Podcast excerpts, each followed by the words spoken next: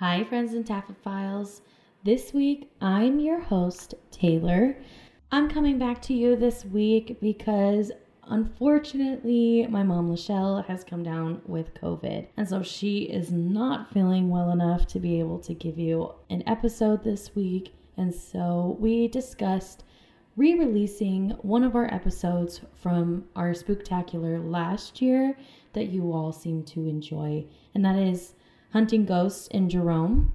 We're so sorry we're not going to be able to release new content this week, but we hope that you'll be able to enjoy this episode that we enjoyed making.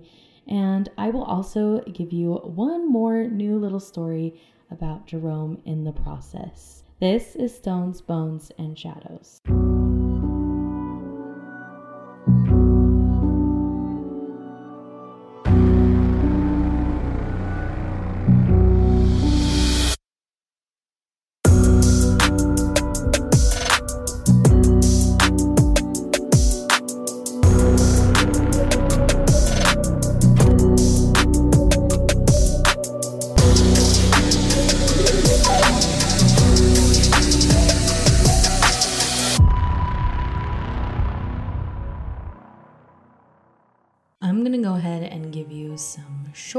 Ghost stories that I didn't feel really fit into the episode last time that I still did research on and thought about putting in. So I'll give you a couple of quick little ghost stories for you about Jerome. Jerome's actual first silent theater, it is actually still kind of in good condition, at least from the inside. The outside is kind of like crumbling down. This theater is called the Liberty Theater, and the original sign for it is actually gone. But once you head inside, it's pretty much laid out the same way that it was when it closed in 1929. There is someone that is said to haunt this theater who is an, a former guest of the theater. She was a woman who immigrated from Germany and she was involved with another immigrant who she had a passionate yet tumultuous relationship with. While they were dating, they had a really large argument, and she decided that after that she just left and she needed to calm down. So she went to the Liberty Theater to watch a movie. Little did she know that her boyfriend followed her to the theater, sat behind her during the movie. He waited until a particularly loud scene when the organ music thundered through the theater and strangled her to death. The woman's ghost is said to still haunt the upper floor of the theater. Another little one that I have is actually from the United Verde mine. Of course, during this time, mining jobs were very lucrative, but also extremely, extremely dangerous. And while death rarely occurred inside the mine, it wasn't uncommon for miners to die from injuries that they had gotten from mining. And these usually occur in jobs associated with explosions, collapses, anything like that. But any injury that involves something like leg amputation would probably result in death a few months later after infection. So, according to some people, miners still haunt their old workplace, including the spirit of Headless Charlie. So, you can probably guess that Charlie lost a. Mm, let's see, a certain body part, meaning probably his head, during a mining accident, and a tale is told that he wanders the old mine in search of it. Right now, the mine is currently closed and off limits, so you're unlikely to run into him. But if you somehow find yourself near an abandoned mine, do not enter. Alright, guys, this is when we'll head into our episode from last year about Jerome. I hope you enjoy being able to go back and listen to it. It was one of our favorite episodes to do. Enjoy! Hi, my friends and Taphophiles. I am your host, Lachelle.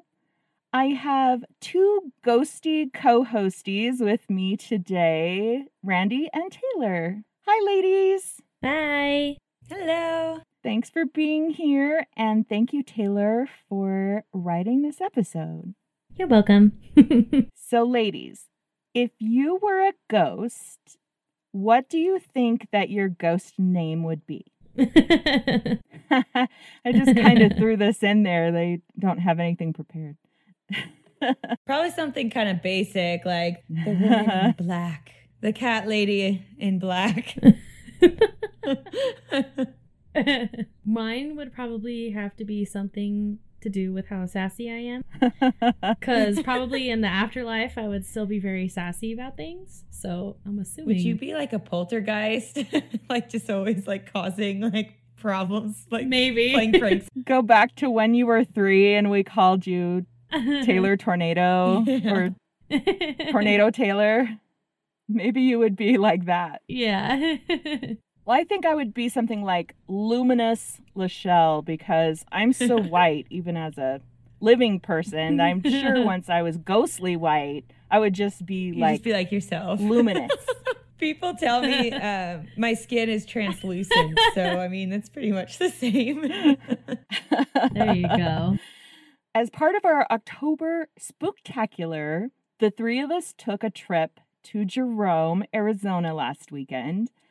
We decided to take a ghost tour there, which kind of ended up being more of a ghost hunt than a tour. Uh, yeah, much to my disappointment. she was not. I was not happy. loving it at first. she kept blaming like anything happens to me, it's your fault. I was fine until he brought out the spirit box, and then I was like, you picked the tour, baby. "What have I done?" I'm like, you know, this was your idea, right? I know. I did. I just didn't realize there Oh, would be a spirit box involved. Well, we'll get into the tour a little bit later.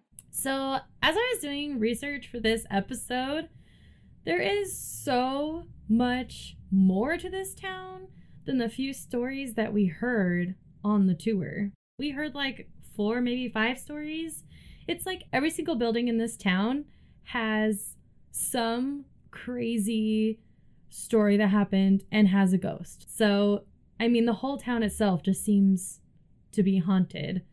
But before we dive into all that, we need to talk about Jerome and what the brief history behind that is. you know, Tay, it is called a ghost town for a reason. I almost said that.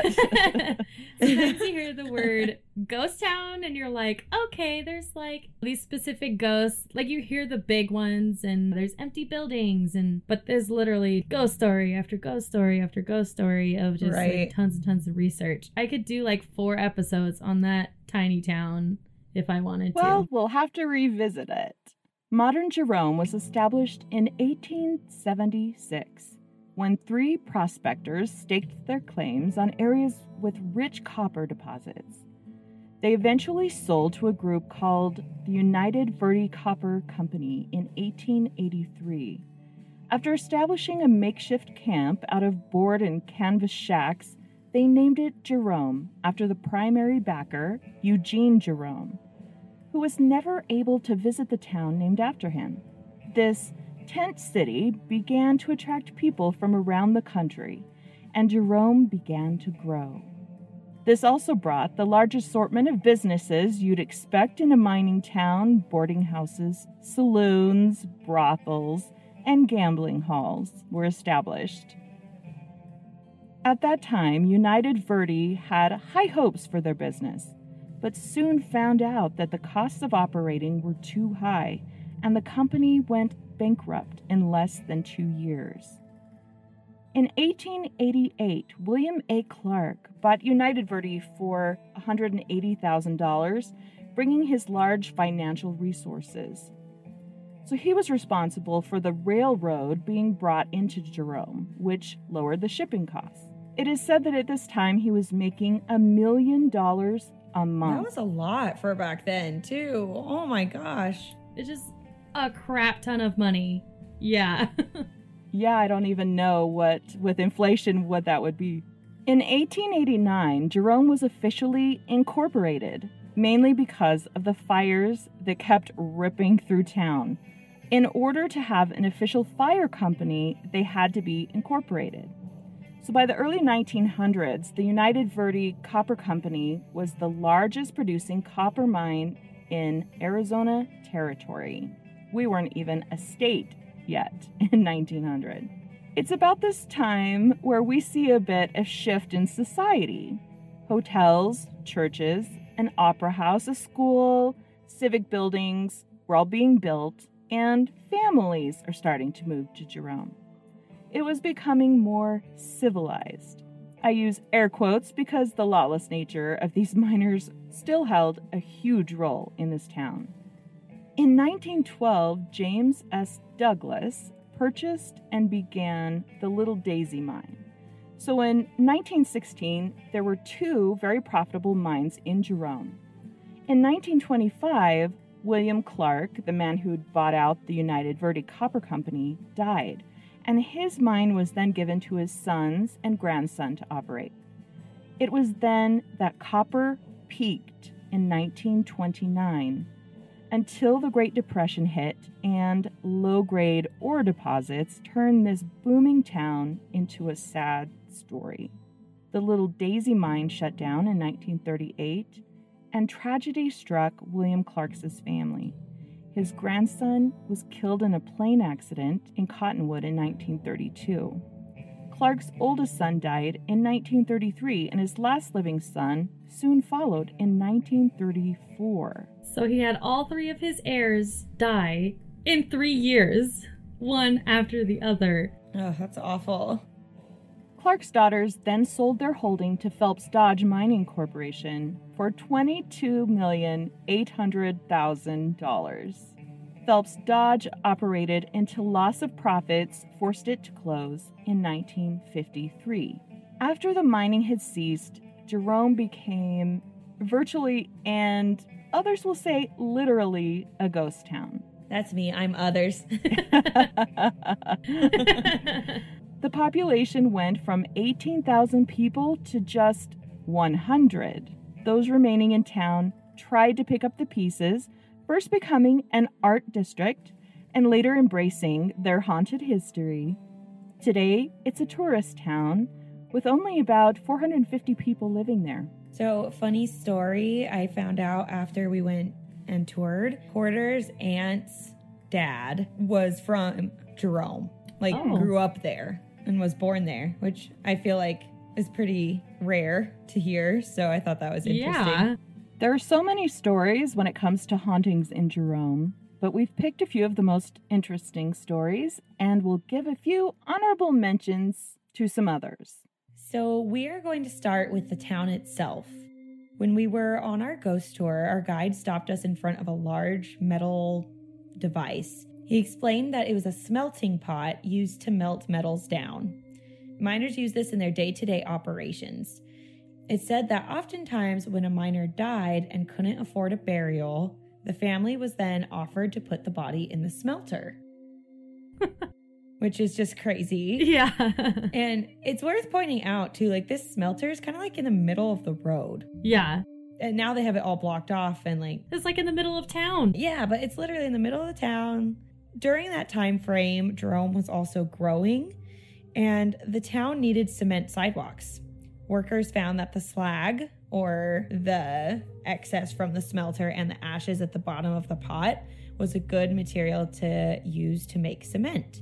So now, throughout the town, ashes of miners are used in this concrete that was literally the foundations for buildings.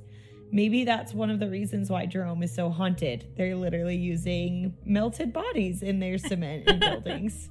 Which is kind of creepy. It really makes sense to me. And our guide even showed us some of the spots on the older cement kind of blocks around the smelter. And it's like, see all of this black, you know, marbling that you can see? That's the slag that they use to mix with the cement. So, Those are the dead bodies.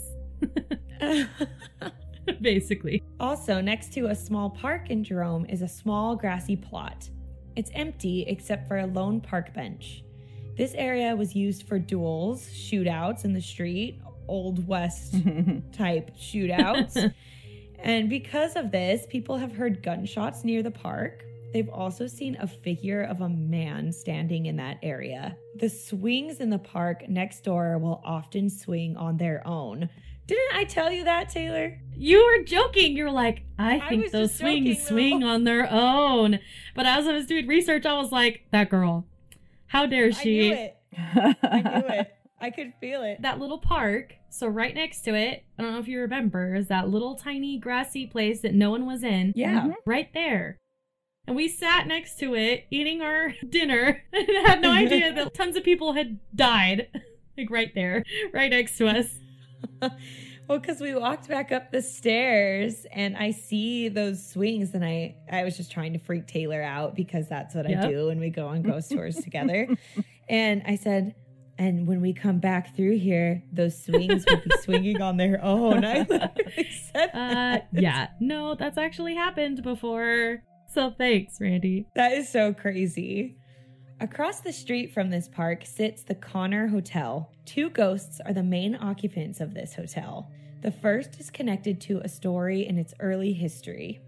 Anna Irene Doherty was born in Sandwich, Illinois in 1879. She was the sixth of nine children. Her father, John, worked in the coal mines in Illinois for several years. He moved his family to North Dakota, where he and his eldest son, Hugh, worked for the railroad.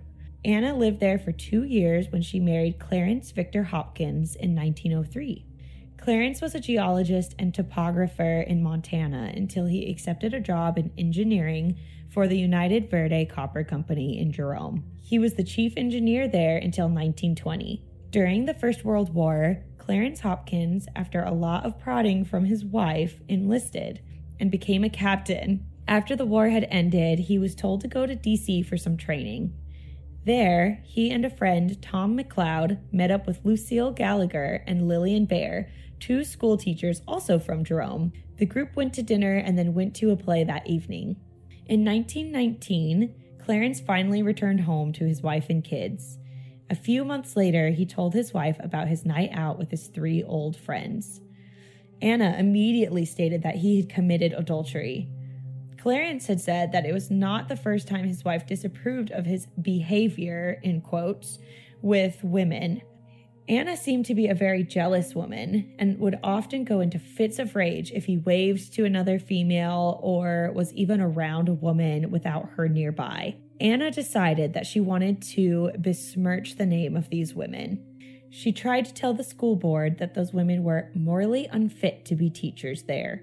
They looked into the allegations and found no evidence of such a thing. A couple weeks later, Anna went to the school and asked to speak to Lillian Bear with a horsewhip. Oh, She wanted to speak to her. yeah, we're just gonna have a friendly chat. Don't mind my horsewhip here. It's fine. that brings a whole new meaning to parent teacher conference. So Anna attacked Lillian, trying to whip her with this horsewhip.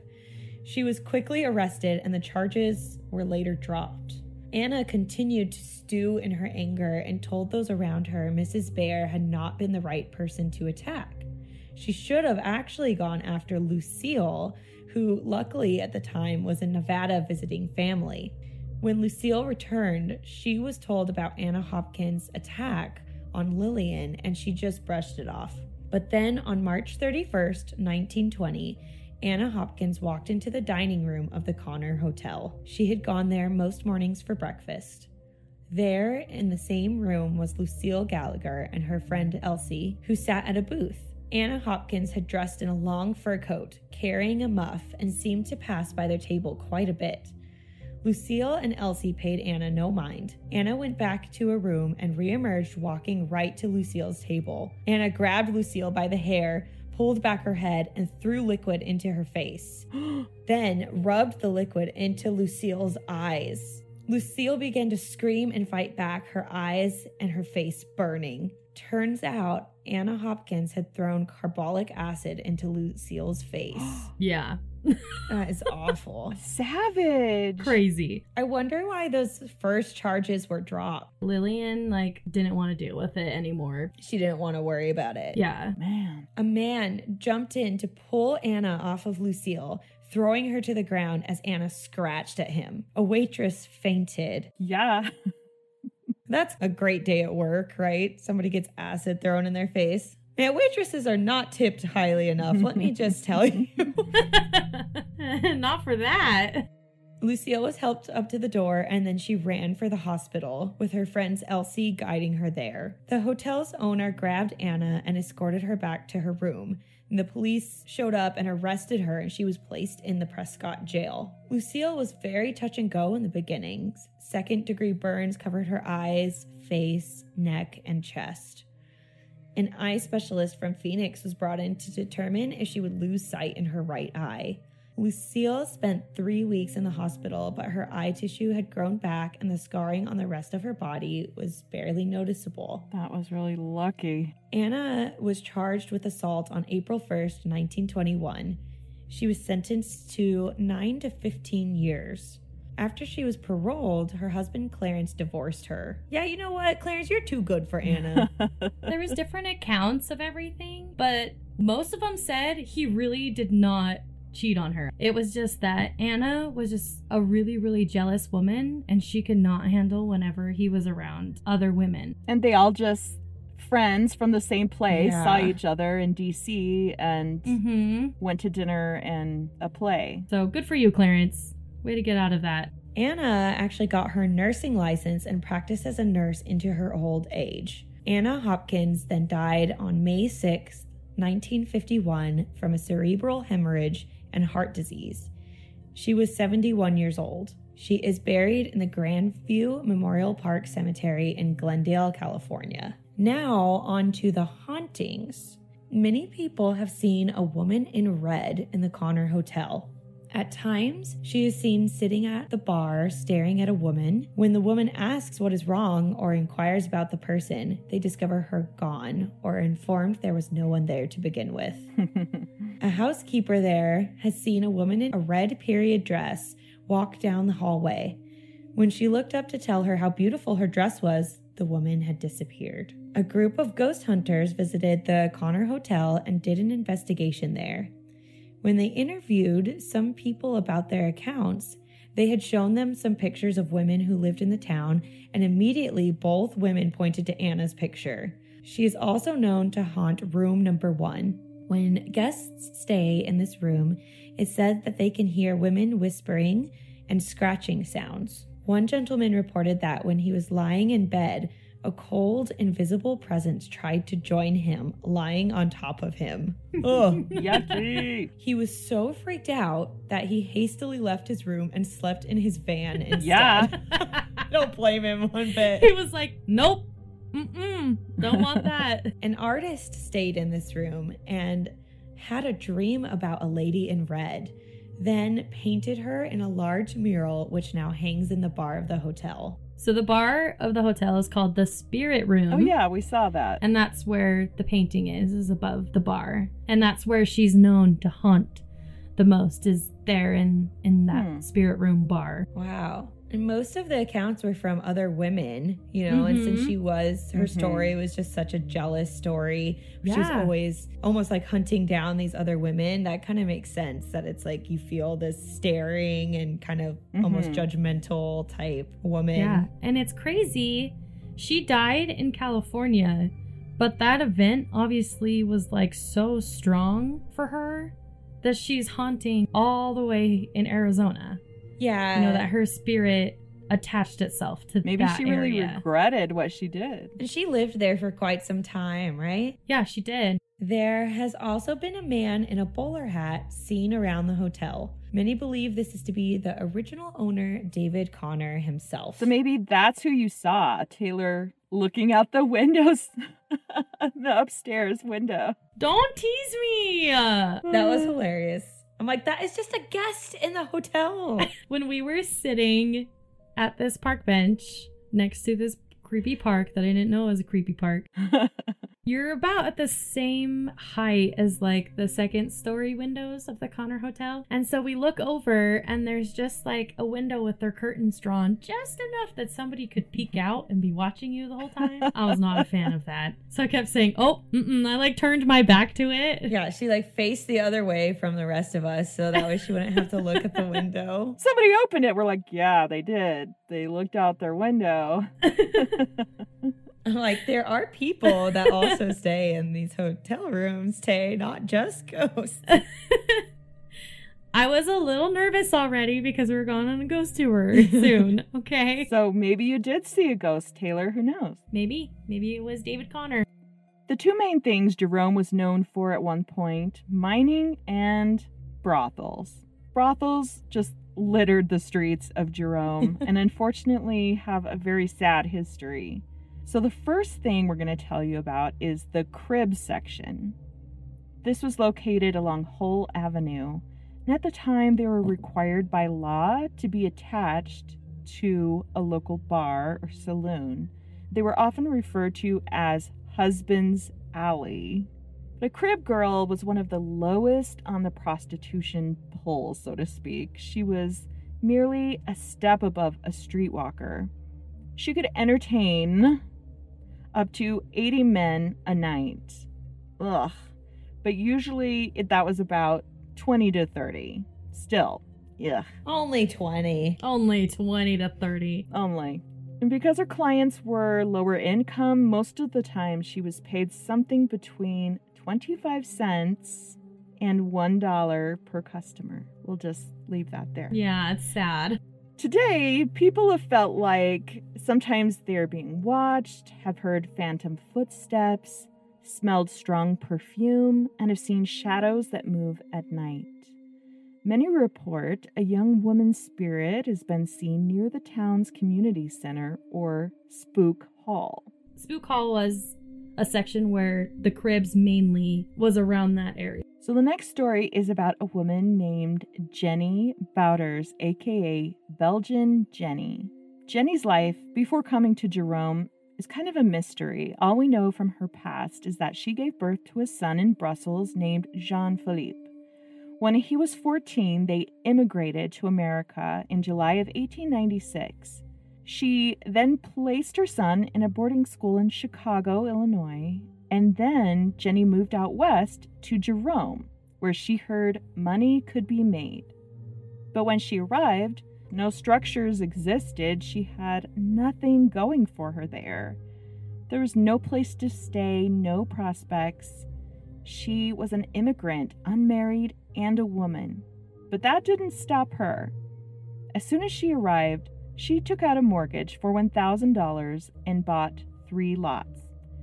And I'm just going to say that I found it kind of amazing that some bank gave her $1,000. In Jerome, this actually happened quite a lot for women.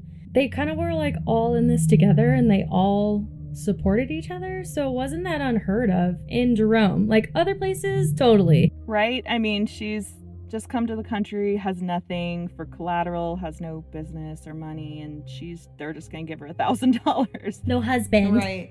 Yes, right. The husband, that would probably be the biggest thing. Yeah, I think that the bank just saw like, oh, she's trying to help like the town grow more. We need another brothel. Sure, here's a thousand bucks. yeah.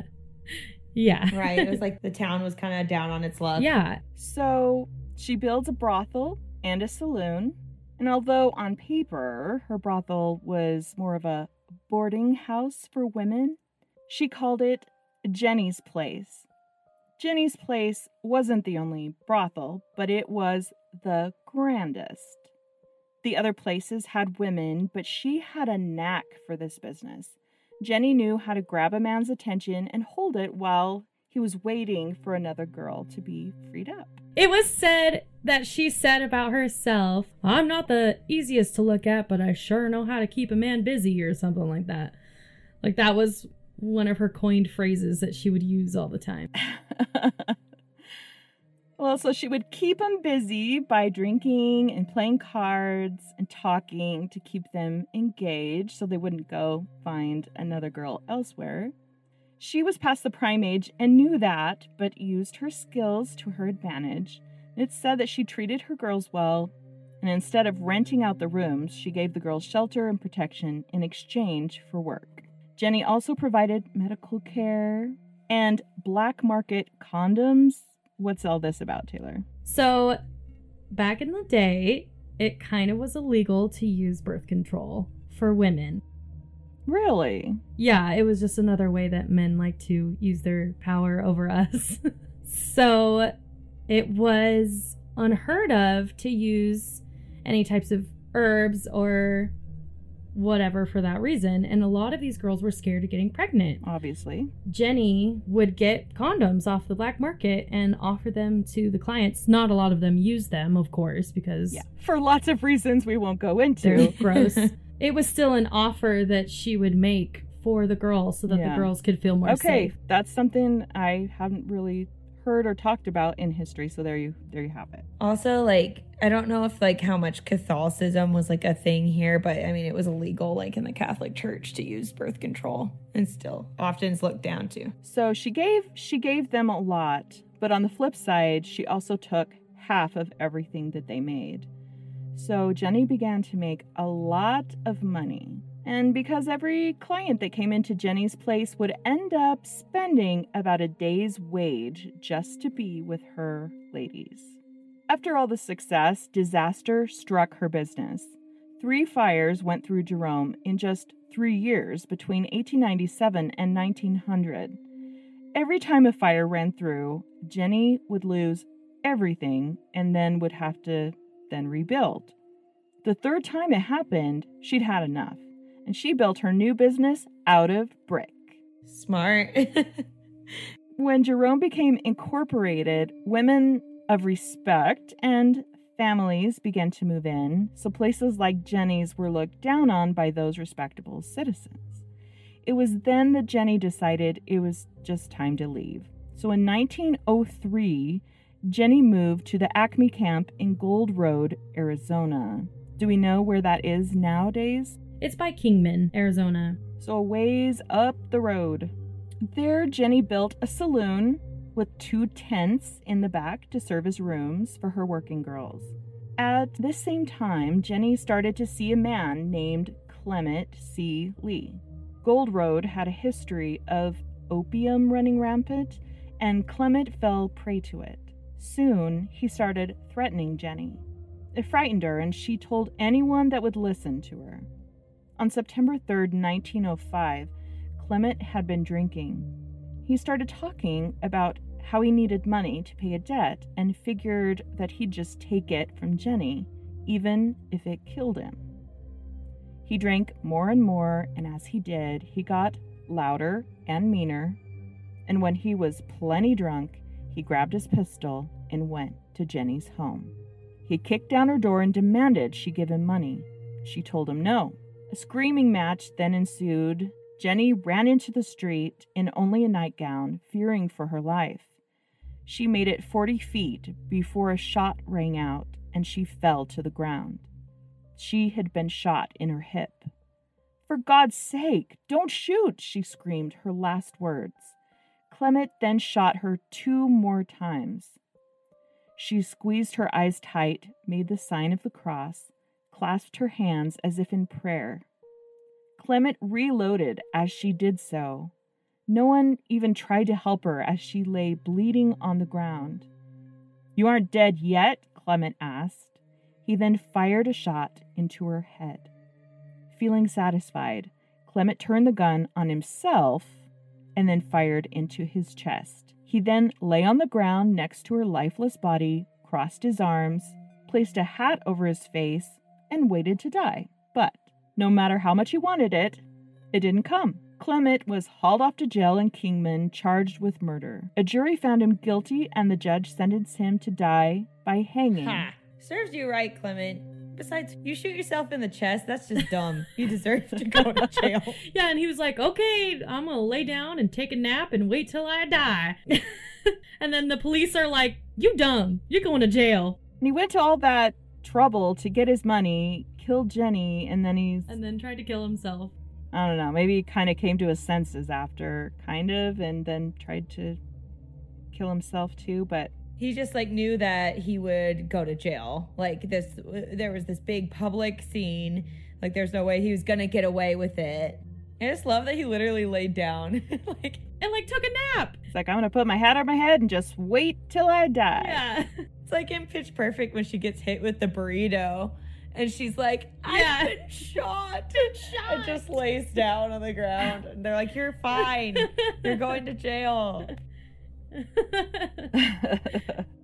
so during his time in jail, Clement often bragged that he would never die for Jenny's murder. And even if he did, he would welcome the day he was hanged. On January 18th, 1907, he was read his death warrant.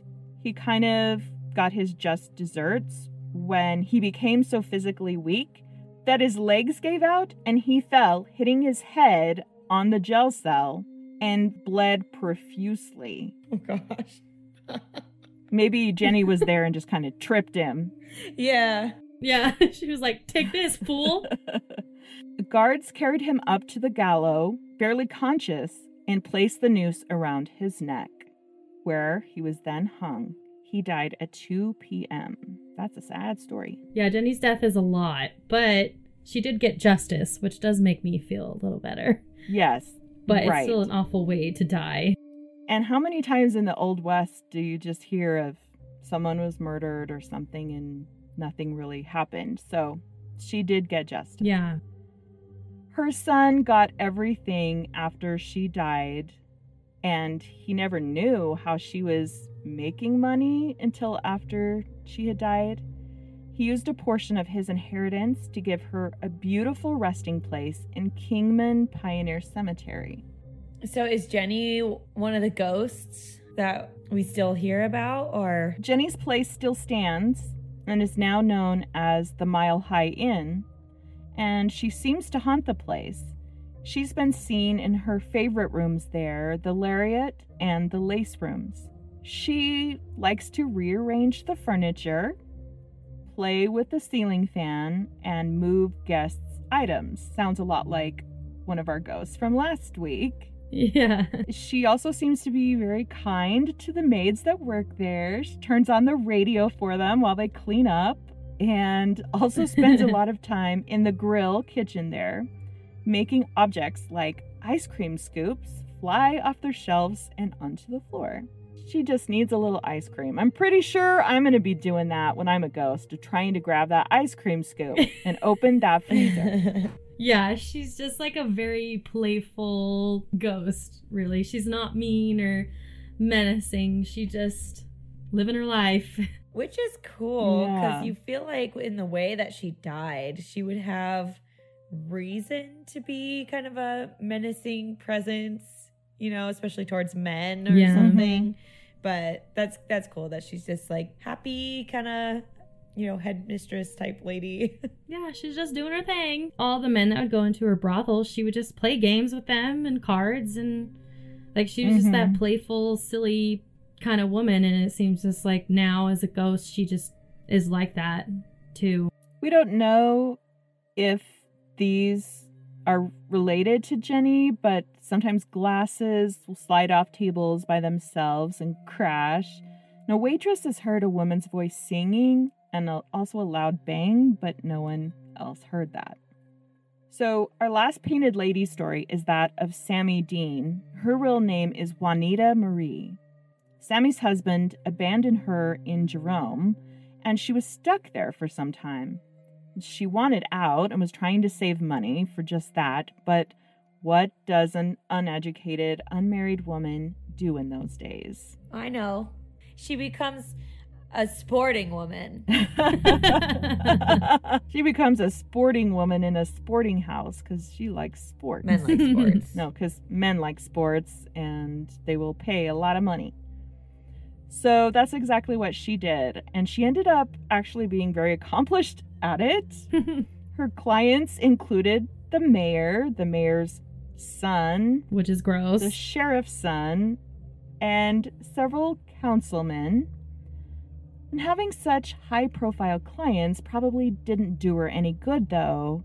On July 7th, 1931, Sammy was found strangled to death in her room at Lil's place.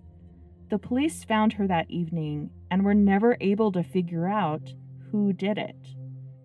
Speculation has surrounded her case. Some think that the mayor's son was in love with her and she refused his advances and he killed her. Others think that because the mayor's son was in love with her, he didn't want his reputation to be tarnished and he killed her. then a majority think that it was the sheriff's son who had skipped town shortly after her body was discovered. That sounds kind of sus right there. Yeah. I put my money on the sheriff's son. What was his motive, though? Was he also involved with her? Well, yeah, he was one of her clients. Okay. Yeah, it really doesn't say that he had a motive. The other two, they gave possibles, but this one, they just said that everyone knew that he just like upped and left town one day. And they were like, oh, it's probably that guy. We don't, but we don't know. So to this day, it seems that Sammy is still haunting that house. People that enter her room talk about feeling a strong presence. In one case, a group of people were taking a tour, and a woman grabbed the arm of the person next to her. I can't go into that room, she said. A woman told me not to. In 2010, the vice mayor of Jerome lived in the house for a time. His son's room was Sammy's room. And around the anniversary of her death, he states that she is more active. The window in that room fogs up during the day for no reason. And his son has heard her crying in his room at night. Now that's something I do not want to wake up to is some ghostly lady crying in my room. Nope, me either. At one point, the son also saw a gentleman walk through a closed door. That same vice mayor was up at night and saw the same man. He was dressed in a derby hat and was in tails. They think that this is the man that killed poor Sammy and has followed her even Ugh. after death. You know what? If somebody murders me, that would be like so upsetting to know that they still could follow you around like as a spirit. Right? Isn't that so Oh, sad? Like, Heck I think yeah. I would just like pass to away the other from me. side just so I could be like, no, oh, you are getting away from you finally. Yeah, stay away. But hopefully, if he killed her, he's going to be going down to the hot place below. His elevator just goes down. Yeah. Has only one way. That's right. I always think of the cartoons, you know, where it's like, "Roar," and it opens up Yeah. and goes, it's all fiery.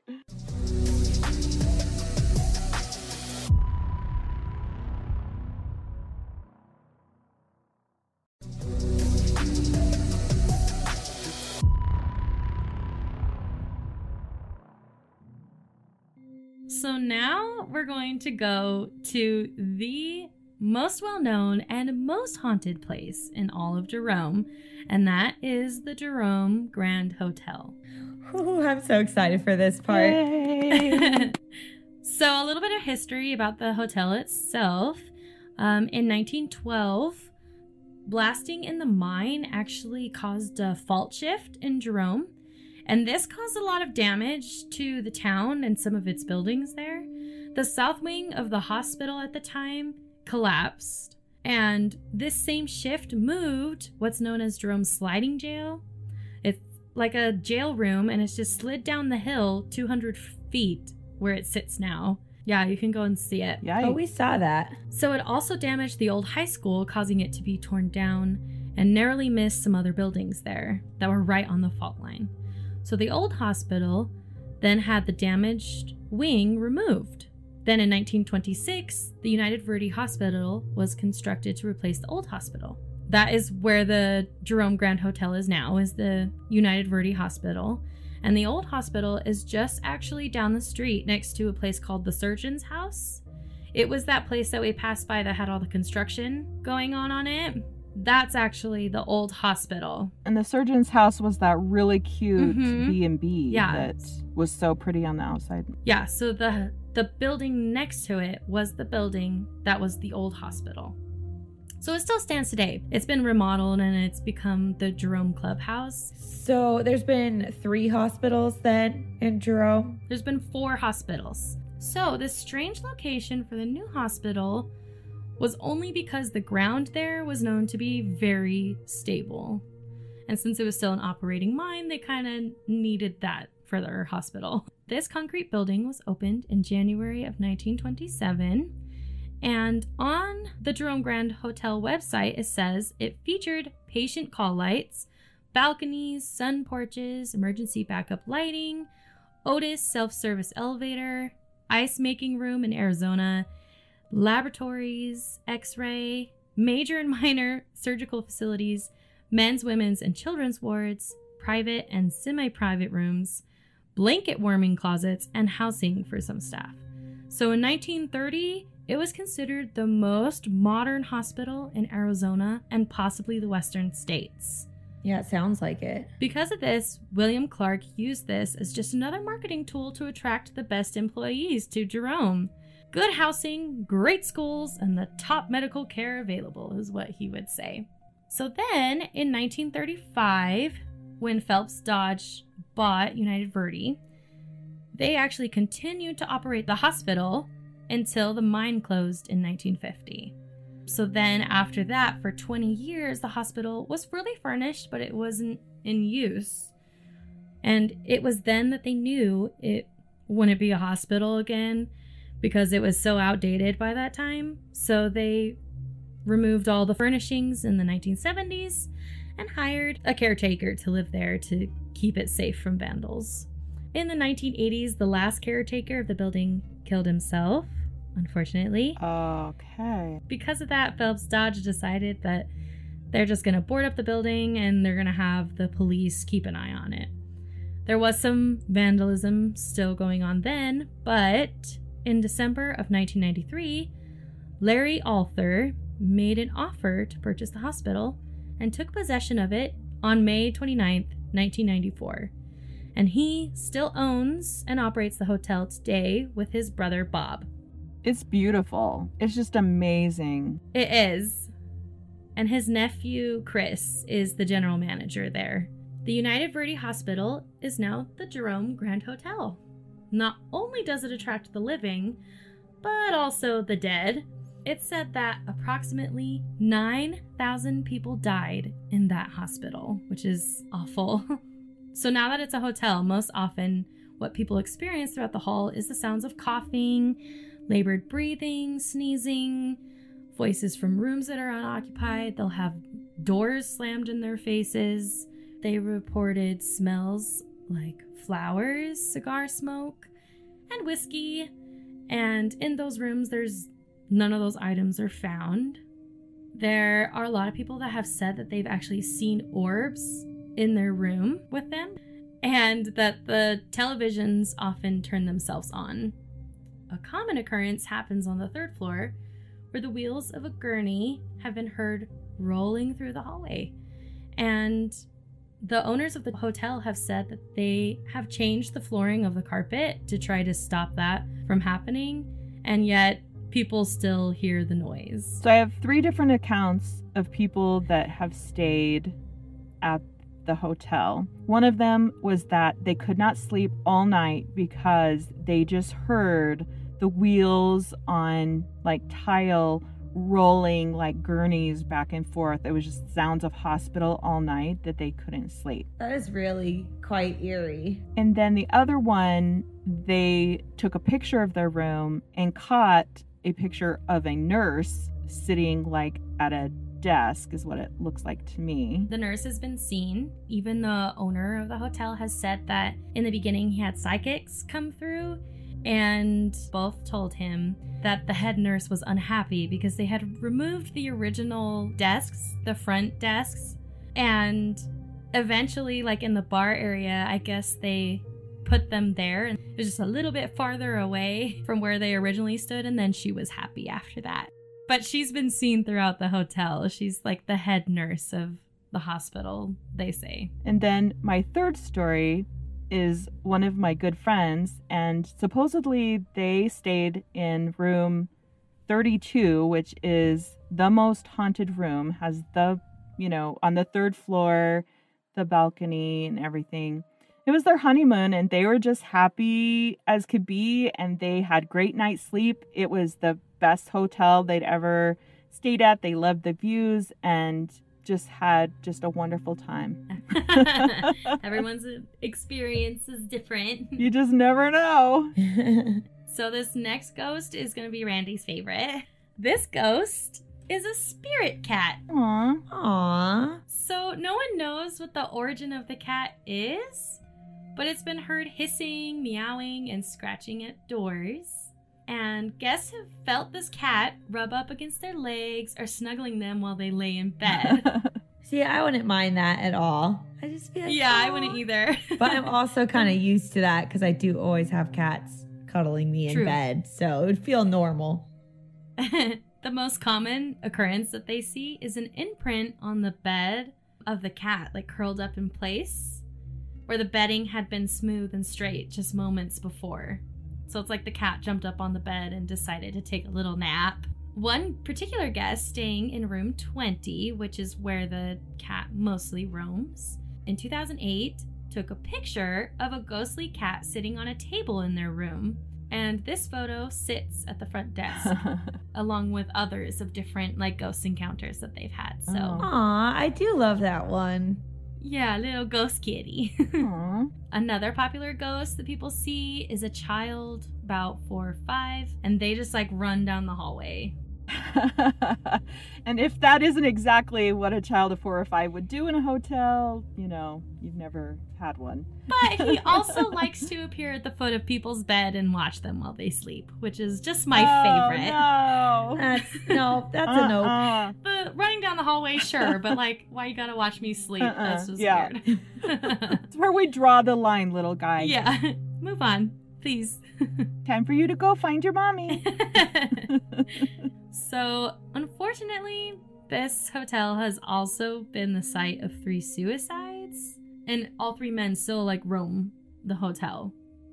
The first is a man who was confined to a wheelchair, and when he was in the hospital, he wheeled his chair to the balcony and lifted himself up and over the railing and fell to his death. Oh. Oh. Yeah, and people have seen a figure doing just that and will cry out, and then there's no one there.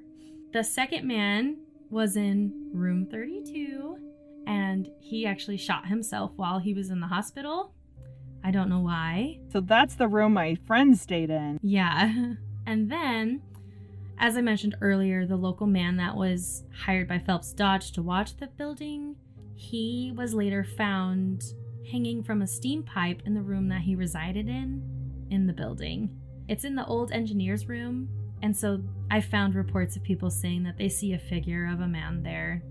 So, do you think that part of maybe what drove him to suicide was being the caretaker, like alone in this Yeah, crazy haunted building? Because I feel like that could make you feel kind of crazy. That's kind of what I thought when I was researching and writing this episode. Me like, too. This guy was all alone with like 9,000 ghosts. Yeah, literally 9,000 Maybe ghosts. he thought he was losing his mind. right. Maybe. I don't know. It's so sad though. But the last big one and the most active one is the ghost of Claude Harvey. So, Claude Harvey was a maintenance man at the hospital in 1935, and his body was discovered pinned underneath the elevator in the basement of the hospital. Oh, yikes. Oh. So on inspection of the elevator, they were like, okay, what happened? And the coroner's inquest, they found that he did not die by squishing of from the elevator. By squishing, official term. Because Death by squishing. Death by squishing. It's on the coroner's report. Death by squishing. The elevator was in perfect working order, and Harvey was known to be a very experienced maintenance man, so there was no way that he would go underneath it, anyways. And unfortunately, we never got a full autopsy because the United Verde Copper Company didn't want a full autopsy, and they didn't want the company to be blamed for his death in any way. Oh. So they never allowed that. So speculation surrounds his death, obviously, because we don't know how he died. Some people say that Harvey jumped to his death, but the majority believe he was murdered and his body was simply dumped at the bottom of the elevator shaft. Part of the reason why is because Claude had a broken neck and he had a small scrape behind his ear. So, like, he maybe got in like a little tiff Hmm. before, struggled a little bit. But officially, it was ruled an accident. It seems that Harvey is not very happy with that because Harvey haunts the elevator. Oh. Haunted Harvey. That elevator was really scary looking too. Yeah. Like just gave off some very creepy vibes. I thought it was cool. Had one of those old fashioned little doors, the grates that accordion opening. Yeah, but I feel like it was really Mhm. like I wouldn't want to ride in that. Yeah. Like it just looked so creaky and old, and then you add like a ghost messing with it. yeah. No thanks. Randy's like, I'll take the stairs. Yeah. Yeah, I'll take the stairs. well, maybe not. You see me just like running up the stairs. Oh, go. Are the stairs haunted too? Taylor's like, I know more than you do about this story, so. Yeah. so lights in the elevator shaft have been seen mysteriously, like they're not from any source. It's just lights in the elevator shaft. And I guess even when the building was vacant and there was no power, the elevator would move on its own. Ah, whoa. so scary. And it would creak loudly too, even if it was just sitting still. Sometimes it would even sound like it was moving. yeah, that's creepy. Some guests have claimed to see a shadow resembling a man in the basement, around the elevator, or on the stairs. Oh, great. There goes my plan. I told you, maybe not the best idea. There's no way to get to the third floor, Randy. this man has appeared looking very angry.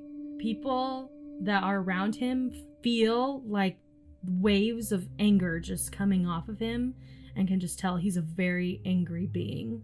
Although he makes people like super uncomfortable with how angry he is, he's never hurt anyone in the building before.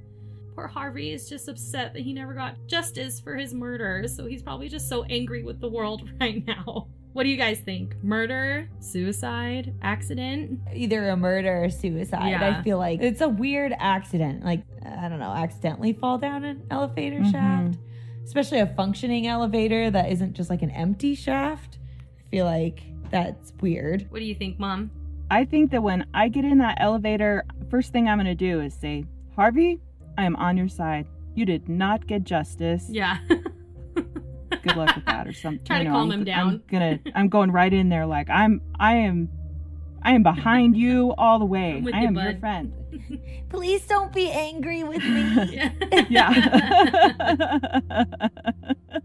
That's pretty much it for the Jerome Grand Hotel. There is a lot more, but there's a lot of like little sighting, quote unquote, little sightings of ghosts right. that are not as common, but those are the big ones that happen. So we went on our little ghost tour, which I guess really it was more like a ghost hunt. The guide did give us some Yeah. stories, a little bit of background to the town and that kind of thing. I think we were kind of thinking that it was going to be more stories than here's a spirit box, try to talk to the ghosts, which I don't think any of the three of us have ever done that, right? Mm-mm. No, all the ghost tours I've been on have just been more like historic kind of based and never with any equipment or anything. Yeah, same. So they gave us two EMF detectors, and Taylor wasn't about to even touch the EMF detector at first. And then the spirit box, and Randy says, Okay, I'll hold the spirit box. Taylor took the flashlight. I did have an EMF detector because he gave it to me. took us around. We went to several locations and in a couple buildings where there had been known to be a lot of activity. I just want to preface this with I was terrified. I was like visibly shaking and I could feel my heart pounding really hard because I really did not want an experience with a ghost. and when Taylor's terrified, she also gets angry, much like Mr. Harvey in the previous one. she just gets angry and she Yes. kept giving me like these death glares because I was like holding the spirit box. I'm like, I didn't do anything. Like, I'm just here. it was funny though. it's true. But I put on a brave face, y'all, and I um I did it. So You did. I'm alive. You did. I'm okay. So it was really different just talking out loud in a dark room, asking if anyone was there and they wanted to communicate. yeah. We got a few words that came through. we only understood a few of them, and our guide said that, oh, it's really quiet right now. Nobody's really talking. Uh, it was a great experience for me because I really didn't want, like I said, I was terrified. So I really didn't want this crazy, like, conversation with a ghost. But I still really liked the fact that we had the EMF readers. When we were in the Haskins house, there was a lot of activity with the EMF readers. And I think we got a few, like, little blips on the spirit box because that's where there was a double homicide there, right? Like it was two women that were murdered there. Yeah, no, that's right. He would say their names out loud and he had a device that was just, it was going crazy the whole time we were in there. Yeah, I, you know what story I have to tell about this, Tay, is we were, you know, in the parking lot. And this is where I felt like we got the most words was in the parking lot of the burned down hospital and, you know, I felt like we were able to kind of, through the EMF detector, really lighting up. That kind of meant yes, and having zero activity or lights or whatever after a question kind of meant we took to mean no. And so we were able to kind of use that plus any little blips that we got through the spirit box to feel like we got an idea of who they were. And the most noticeable word that came through, and Taylor and I both look at each other afterwards and said the same word at the same time. So there's this blurb that came through after we asked, What did you do for a living? And the blurb comes through, and then Taylor and I look at each other and said, Miner. He, it said miner. We like said it at the same time, which was pretty cool. Mm-hmm. Yeah. So then we kind of had a little bit of a back and forth, and I felt like it was kind of fun. And Taylor asks the miner, do you want to hear a knock knock joke? After each response before the lights had gone crazy and so I'm expecting it to like light up and it was like in the negative after that. It was zero silence. Not even a blurb of activity and I say, "Man, I guess knock knock jokes are even bad in the afterlife." And then it went all crazy after that. He's like, "Girl, I don't want to hear your bad knock knock jokes." Okay. He's like, I have been around for three centuries. I've heard them all. Did they have knock knock jokes in the early 1900s? Yeah. I don't even know. I don't know. So that was just kind of a funny, and I felt like it made it more lighthearted for Taylor that it, it was did. like, yes, this was going on, but it wasn't a bad energy or a, it was lighthearted. I never felt uncomfortable or like there was a negative energy the whole time we were doing it. I didn't feel any of that. So that did help calm me down. And also, when I get nervous, I like to crack jokes. So that was just a coping mechanism, I think, for myself. exactly.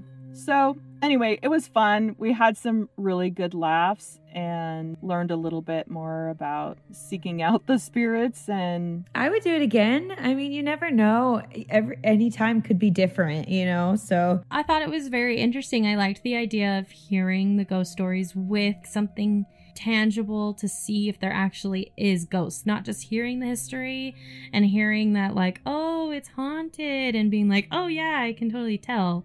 but having a device that could help you detect that there actually was ghosts there was really interesting and cool, I thought. So, lastly, we're going to talk about the cemetery. The best for last, I guess. Usually, I like to talk about the cemetery first, and we actually went there first. We met at the cemetery there in Jerome. It's either sometimes called the Jerome Cemetery or the Hogback Cemetery. And there are actually over 500 people buried there, but unfortunately, due to vandalism, some of the stones have been stolen, headstones are broken, animals had dug up some of the bodies. There aren't that many headstones that's left. And the ones that are there, some of them are really hard to read and they're a lot of cacti to kind of try to walk around and skeet bushes. There was a lot of the iron fences around a little yeah plot. Yeah, I read later that those were put up in the later graves to prevent animals from digging up the bodies. because that was happening a lot. I really I really like those for some reason. I love those little gates and the little fence that goes around one grave, I think, is just kind of poignant and pretty. And they were all really different. Some really elaborate, and then some were actually made just out of like plumbing pipe put around it. We did see two zinc, our little zinkies. We saw two there. Lots and lots of stone built up over the burial. You could tell that there had been wooden crosses and things like that that were kind of like the cross piece on it will have fallen off or they were very worn. So there was a few. As we know, wood doesn't last very long out in the element. The ones that were there, you could see a lot of old graves, at least for Arizona, which was cool. Because, you know, I mean, there was Yeah. some that Late 1800s. There was some even early 1800s as far as birth dates go. I mean, you're looking at there was some 1820s, 1830s. Yeah. That is old, especially for the West. So that was pretty cool. Um, I wish there was more of them that we could see because it's just, yeah, there's so much more history there that we just unfortunately don't know. But it, it was, it was really neat to see that. As I was researching the cemetery, there's not a lot of info, unfortunately. Part of the reason why there's not a lot of info is because after the 1950s, records were just thrown away. Because that's when it was abandoned for a time and went down to almost no population, right? Jerome as a town. Yeah, they're like, oh, don't need this anymore, and just like threw them away. It's not a town anymore. Yeah, it's a ghost town. I also whatever. read that during the Spanish influenza, like, you know, in the 1910s, around there when it was really rampant, they actually forgot that they had a cemetery there in Jerome. and so then they were like, oh, and they just started burying people there like crazy Huh. because a lot of people were dying from the influenza. So they just started burying people there like crazy and didn't really record it. It's just it's just crazy. It's not a very well kept cemetery. That's true. And I was scared I was going to step on a sneaky snake. Yeah, that was the scarier part, and the giant grasshoppers. Those were scary too. Not scared of ghosts, but grasshoppers. Mm-mm. Randy can't do that. No, no, thank you. we all have our things, right? One of my favorite things, too, which I do have several photos of, is just from the cemetery. You can look up on the hill and see the Grand Jerome Hotel. So that was really cool where you're like in that resting place and you look up. Before we did this, I, I knew about the Jerome Hotel and just knowing that that was like the haunted hotel, just like kind of looming up on the hill was a little foreboding. And there were beautiful views kind of over the red rocks of Sedona and yeah, up on that hill. And there really was a very pretty view. Anyway, it was a good day and it was just fun to explore a new place with my favorite gals. I'm really glad that we got to do that and can't wait to hit our next place. Yeah, it was a pretty resting place, I thought, especially for the Southwest. very typical of the Arizona places that are just out, like we said, cactus and rocky and, and that kind of thing. We have lots of really great photos that we'll be posting on our social media and also on our blog. So make sure you check those out. Jerome, after visiting and doing a lot of research, I have concluded that it's definitely haunted. and the stories we've told you are just the tip of the iceberg. There are so many more. You could throw a rock and hit a ghost if you wanted to. oh, we would want to do that. You mean go through a ghost if it wanted yeah. you wouldn't want to do that. You probably could and end up going through ghosts. it was a fun place. I'd definitely go back. Thanks, ladies, for traveling with me and for our fun episode. I really appreciate it. Thank you. Thanks for having us. It was fun. So, in closing, I'm going to leave you with some more lyrics of the song Old Jerome by Kate Wolf. Walking the streets of rough cut stone, she was once a minor city, now the ghost of a dying town, but there's a fire burning bright in Old Jerome. They say that once you live here, you never really go, because she'll have a hold on you until you die. With her ground moving crazy, her fierce wind blowing free, and her ruins standing proud against the sky, and her walls standing strong and silent, staring out with empty eyes, like beggars, blind and lame, that do no harm, with their empty rooms that hold the old town's memories, and their doorways that reach out like empty arms.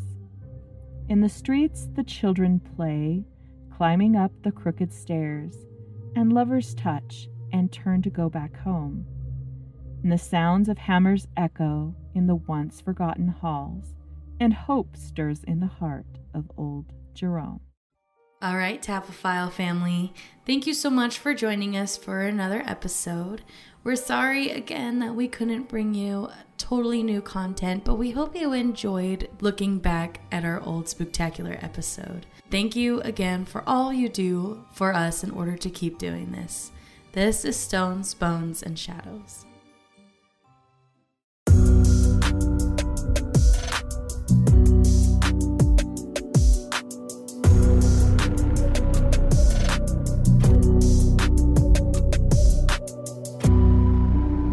You can see photos and more information about the cemeteries we explore and find our sources at Stones, Bones, and Shadows podcast.com. Also, don't forget to check us out on social media, including Facebook, Instagram, Twitter, and even TikTok, where you can interact with us. As always, we love to hear from our listeners.